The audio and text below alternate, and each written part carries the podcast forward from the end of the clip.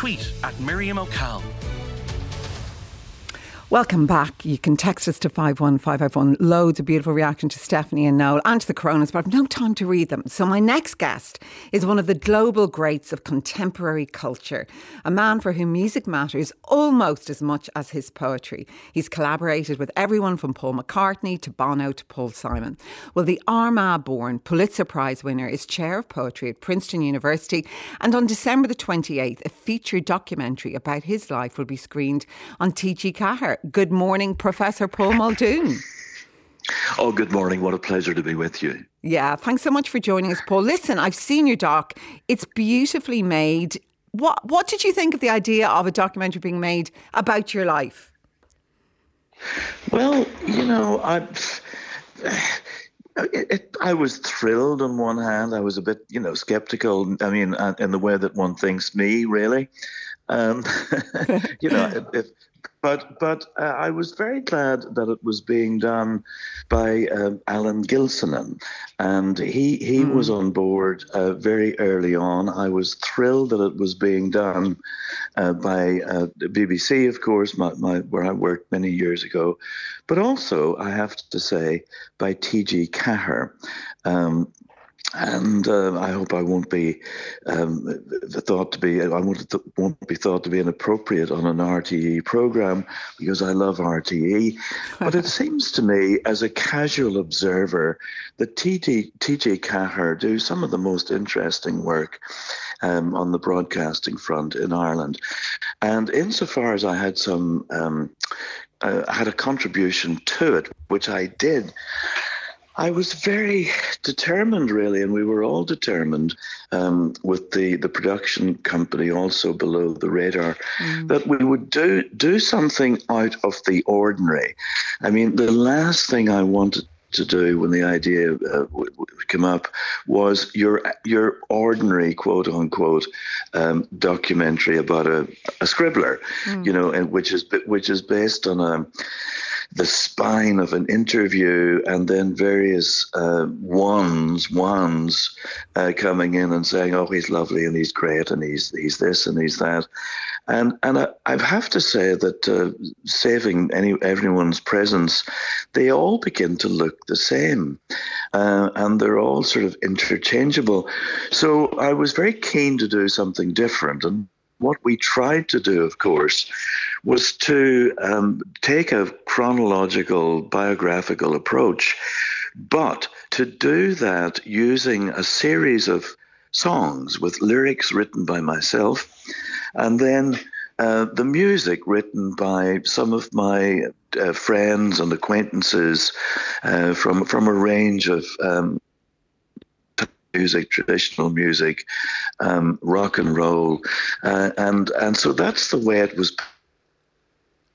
Are you still there, Paul? Songs, which yep. ha- yeah, which have have a chronological uh, aspect, but which I hope will be slightly more interesting than the usual stuff. Yeah, no, it's a fascinating documentary. As you say, you were blessed, Alan Gilsonen, T G Cahir, Below the Radar. You say one thing in it that I found really interesting. You were brought up with a sense that very little Paul could be depended upon. What did you mean by that? I love that, but what did you mean by that? Well, you know, at one point, I, I in the, the documentary, I did tell a story which I think maybe curtailed a little bit. I've seen it once myself.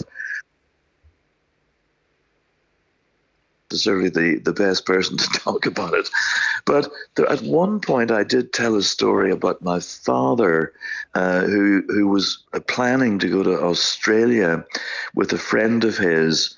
He arranged to meet him um, at a crossroads in County Tyrone. Uh, he showed up. His friend didn't show up. He waited for a while for him to show up and never showed up. And so he turned round and went home again and stayed there pretty much for the rest of his life.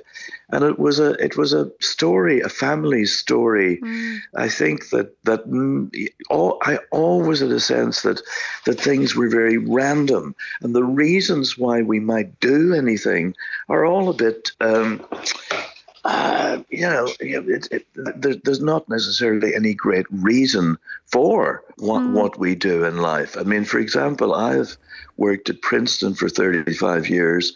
I went there on an invitation to work part-time for a year, I guess, or a semester even. And thirty-five years later, I'm uh, I'm still there. And, you know, there's no there was never any plan to it. So I think that's part of what I'm um, part of what I was thinking of. Um, and I mean, the fact of the matter is that uh, in terms of trying to be a writer, there's not a lot one may depend on.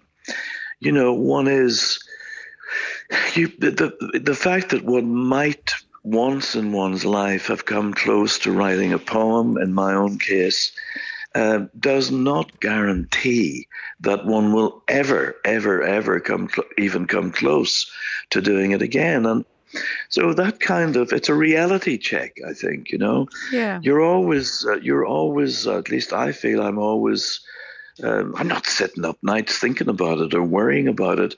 But if I do think about it, Um, I, I realize what a precarious uh, business it is, you know? Yeah, but I've been lucky enough to interview you down the years, Paul, and it, you are, you do have that kind of humility or just a way about you. I wonder, was I think it was in the mid-fifties, your family moved to College Lands, that parish just outside Moy Village, and it was there, wasn't it? You had one of your earliest public performances. Was it the Lake Isle of Innisfree? Well, it was indeed. And uh, College Lands, by the way, the, the name uh, refers to Trinity College Dublin. It was uh, it was uh, some land that was owned um, or administered by Trinity in, in the north of Ireland. Mm-hmm. Yeah, I mean, my first uh, public performance, really, which which should have given me, really given me pause, had to do with a... Uh, a rendition of the Lake Isle of Innisfree, which I had studied up for a fesh in Dungannon. And uh, I think I must have won some sort of a prize. What sort of a prize it was, I honestly couldn't tell you, but a prize. So I come back to the parish hall in College Lands, um, and, you know, which uh, which is still standing. Um, and... Uh, Somebody asked me if I would re- read the Lake Isle of Innisfree, recite the Lake Isle of Innisfree. So I started off on it, I will arise and go now. And I was doing pretty well until um, I hit the line, I will arise and go now, the, for the second time. It occurs twice in the poem.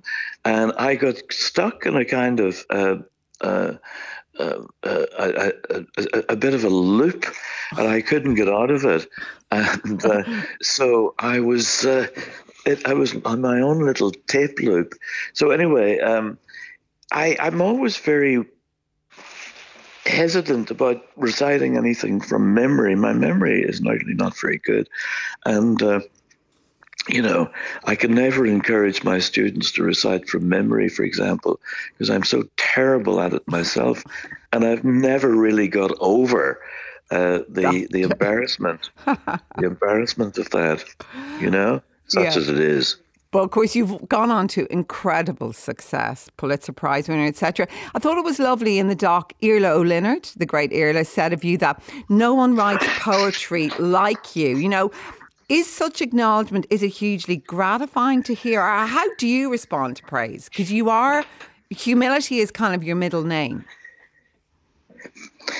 Well, you know, first of all, having said that, that, you know, that there was a particular kind of documentary that I thought we were trying not to make, though I, you know, gave, gave it over entirely to, to Alan Gilsonen. Um Uh, you know, it, it, that that line, which sounds as if it might belong to a slightly different documentary, seems to have snuck in. Well, no, I'm, th- you know, I'm thrilled. You know, Iarla is, um, you know, a phenomenon, and uh, his singing is quite remarkable. And so, I mean, I was. Yes, I mean, to to to, to be described as writing poetry like no one else. Um, You know, it could be a good thing or it could be a bad thing. It's meant as a good thing. I think it is. No, no, I think it is. But in the sense that, um, yeah, I mean, Like the documentary itself, I I do try to mix it up a bit. I mean, I work on the principle that, um, you know, one should be trying to do something unexpected, something different. And I think most um, artists, quote unquote, have that. Mm. You know, why why why would one do it if, you know, if it were not a little out of the ordinary, indeed somewhat out of the ordinary? Why would one bother? Why does one want, why would one want to contribute to more of the ordinary, mm. more of the same stuff? So that certainly, I think, you know, for better or worse, uh, is, is a guiding principle for me. I mean, there are things that probably aren't done much uh, for very good reasons.